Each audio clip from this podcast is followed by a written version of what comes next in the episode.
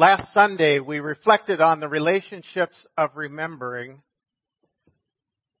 and we want to tie that notion of remembering to today and the relations of rejoicing. And what better way to do that than remembering that today is Reformation Sunday?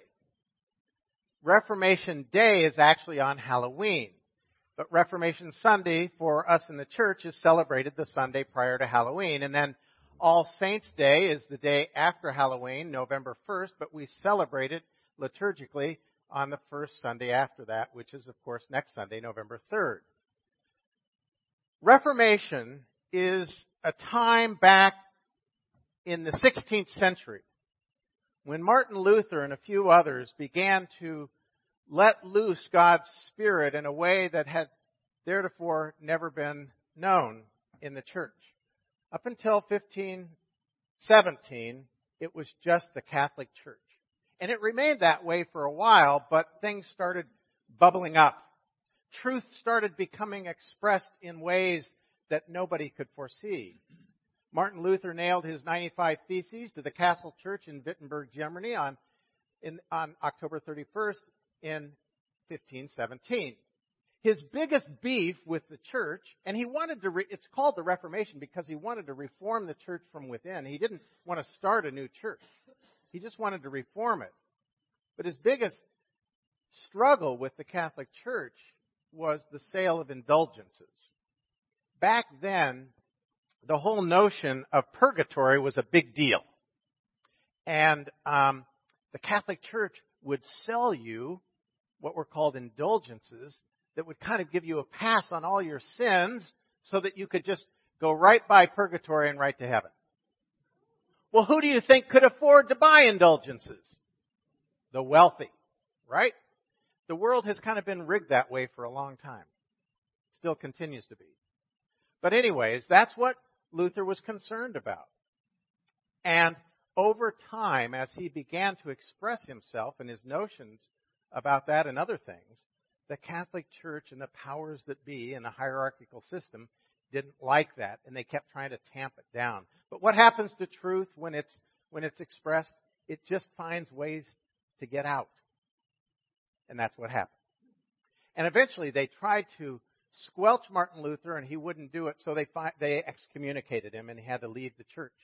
And so what started as a reform movement, the Reformation, became a protest against the church, and hence we're called Protestants because of that protest movement against the church. And then things began to just explode in terms of different perspectives because people started thinking for themselves instead of being told how to believe and what to believe. And we honor and celebrate and rejoice in the priesthood of all believers because each one of you has your own relationship with God and you don't need an intermediary. You don't need somebody, a priest between you and God. You don't need me. You don't need Michael. You have a direct pipeline to God.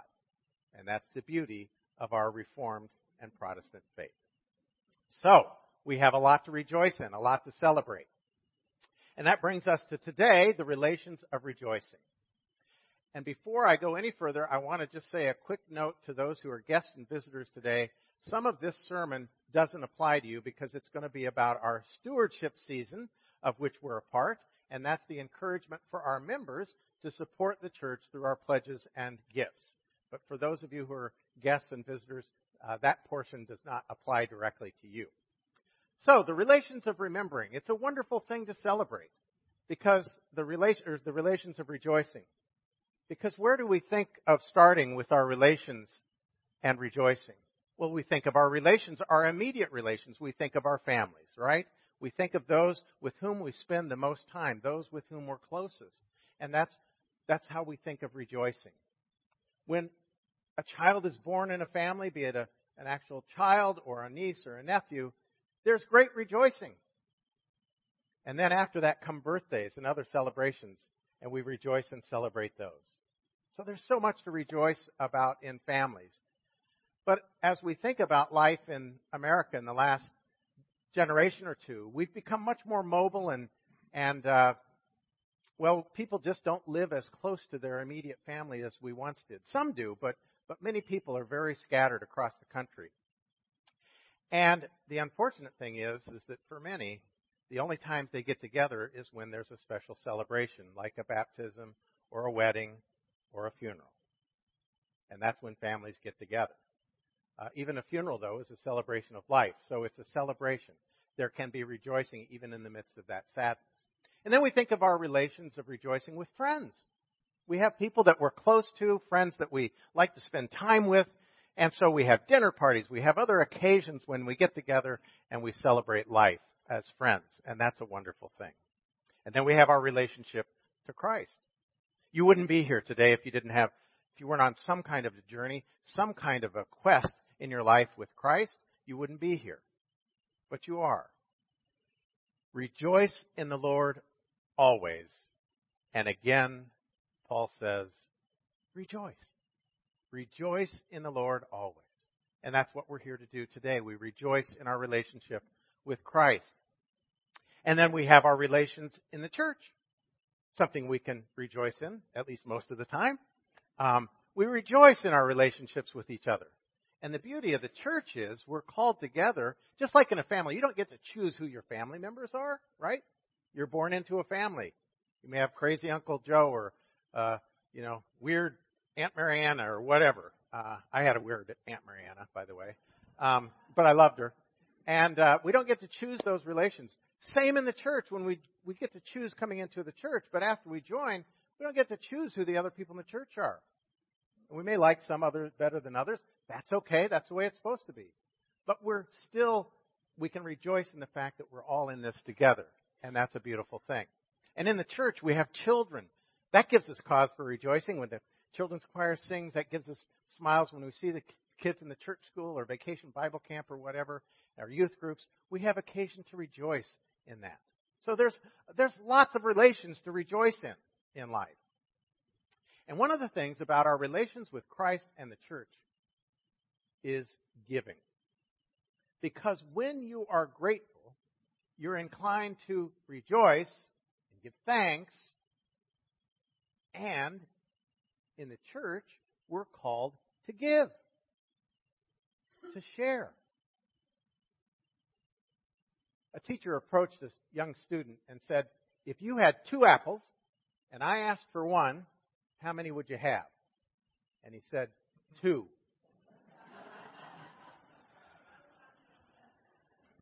now that's not a mistake in mathematics.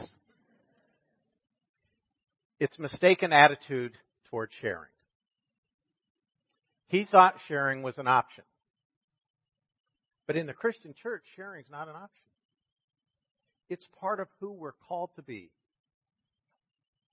If you don't want to share at all in your life with others besides yourself, you're in the wrong place this morning. You're in the wrong place. Because the church calls us, as part of our identity, to share. Back in 1976. You may have heard this story about the Special Olympics. But in Spokane, Washington, there was a 100 yard dash for the Special Olympics. You know, the, the kids that have different disabilities. And they got up, a group of them, at the, at the starting line, and they were all excited at the starting line of the 100 yard dash. And they took off, and one of the young boys fell on the asphalt and tumbled a couple of times and began crying. Well, a couple of the other kids saw it, and they turned back, and instead of going on and finishing the race, they went back and comforted him. They picked him up, they locked arms, and they walked together across the finishing line. Do you know that the people in the audience that day stood and gave a 10 minute standing ovation? Those kids knew something about life that finishing the race first Getting to the finish line first isn't always the most important thing. That sometimes we have to recognize that we're in this together. That we're in this together. And, and that's what Paul talked about in the passage about when one member suffers, we all suffer together. And when one member rejoices, we all rejoice together. Those kids knew a deep truth about life.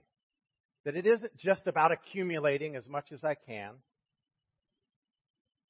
Because, you know, that so much of our culture tells us to get ahead and to think only of number one. To make as much money as you can, to accumulate as much money as you can, and to hold on to as much money as you can. But that's not what our Christian faith teaches. Our Christian faith teaches us that we're all in this together. We're in a partnership where we care for one another, where we provide for one another. And that's what giving to the church through our annual pledge campaign is about. We support each other. When you make a gift to the church, yes, it keeps the lights on. And yes, it pays for maintenance. But more than that, it pays for what we can do and be together as a congregation and how we can support each other and also support those around us in the wider world. And that makes a difference. That truly makes a difference. And the biblical standard is the tithe. And I know that scares the bejeebies out of most people. A tithe, if you don't know what it is, is 10%. And uh, most people just get this glazed over look on their face when you talk about a tithe. Um, all I can say is um, I've been doing this for a long, long time. And I know a lot of people who, back to that first idea, who hoard and think that, that it's theirs. And some of the least happy people I know are people who only care about hoarding and keeping things to themselves. And some of the most joyful, happy, fulfilled people I know are some of the most giving people. People who give even, I know people who give more than 10%. And they are some of the most happy, joyful people. Unless you've tried it, you won't know it, but it's a spiritual principle. The more you give, the happier you'll be. The more you give, the more you live. That's just the way it is. It, it doesn't fit with a lot of the ways of the world, but it is God's nature. Think about Jesus. He didn't just stop with a little bit. He was always giving of himself to others. People who needed help, people who needed healing, people who needed feeding. Whatever they needed, he tried to meet that need. And ultimately, he gave his life. And if you look at God, God's nature is to give. We're here because God has given us life and this beautiful world to be a part of. God's nature is to give. And if we're part of God's nature, then our nature is to give. So I never say give till it hurts. Give till it feels better. Give till it feels better. And when you do, you will be letting God's Spirit flow through you to help and care for others around you. And that's a gift. And that's part of the relations of rejoicing. So, I just want to encourage you and invite you to participate in that. We're not here to tell anybody what you have to give. That's not the kind of church we are. We're not going to sit down with you and say, okay, tell us how much you make and all. Some churches do that. They have individual sessions with people and they, they get, they get all the, their worth and their income and everything and then they tell them this is what you need to give to the church. We don't do that. What you give is between you and God. We just want to encourage you to think about giving in a joyful way. Because the more you give, the more you truly live. So let's celebrate today in the relations of rejoicing, which is our opportunity to give.